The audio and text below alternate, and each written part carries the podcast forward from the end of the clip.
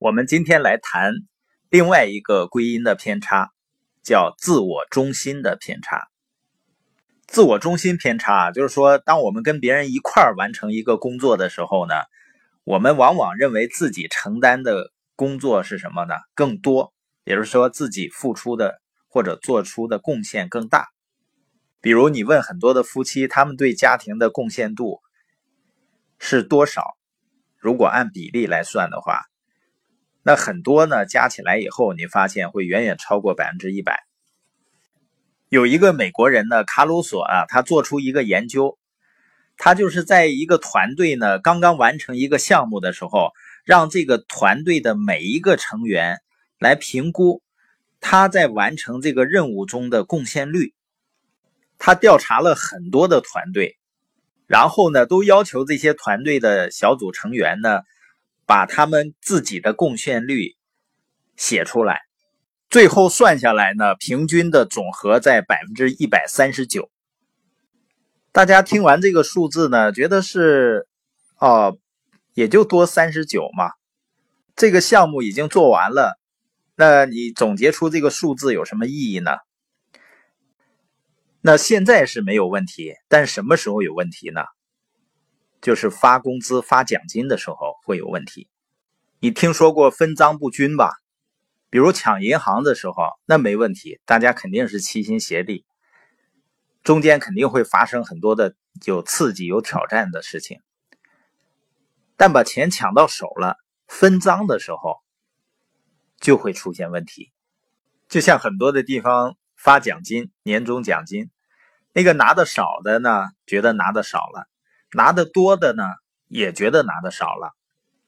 那为什么都觉得拿的少了呢？因为少了百分之三十九嘛，因为发奖金的时候肯定是按百分之百发的这个贡献度发的，但是人们心里的期望呢是百分之一百三十九。那为什么拿的多的那个人也觉得自己拿的少呢？因为他不是跟别人比，他是跟自己的付出比，他感觉上自己付出的要更多一些。所以有的就说呢，抠抠搜搜的发这么点还不如不发呢。但是真的不发可以吗？那不发肯定更不行了。但是每年发奖金呢，发的怨声载道的，你觉得这个发的对还是不对呢？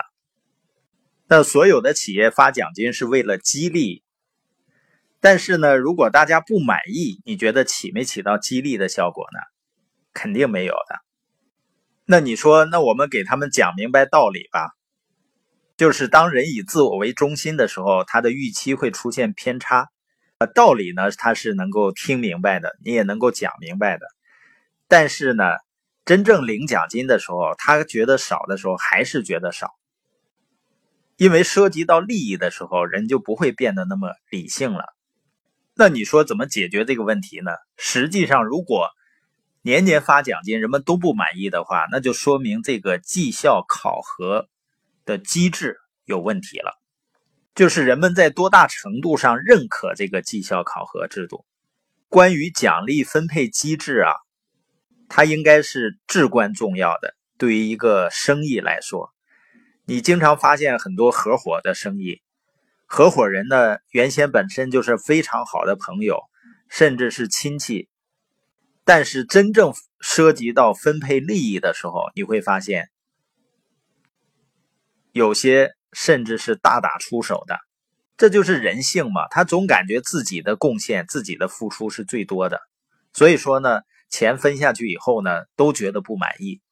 如果建立一套人们认可的奖励分配体系，也就是说，他认可这套分配制度，那么在分发奖金的时候，就是你的奖金的分配跟他的绩效是挂钩的。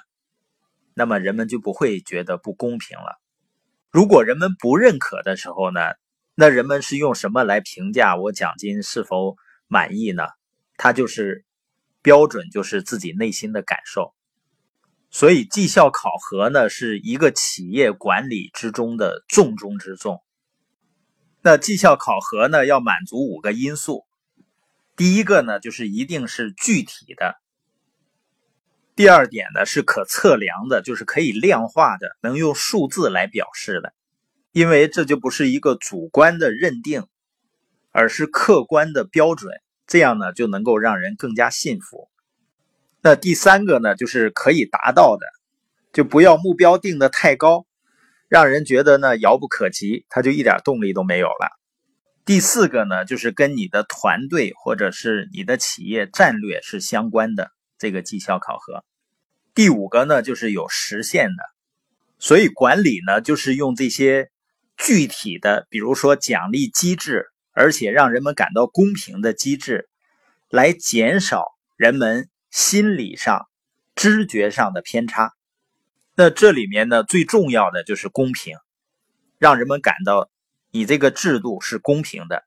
那这个公平呢是用什么来保证呢？是用制度来保证。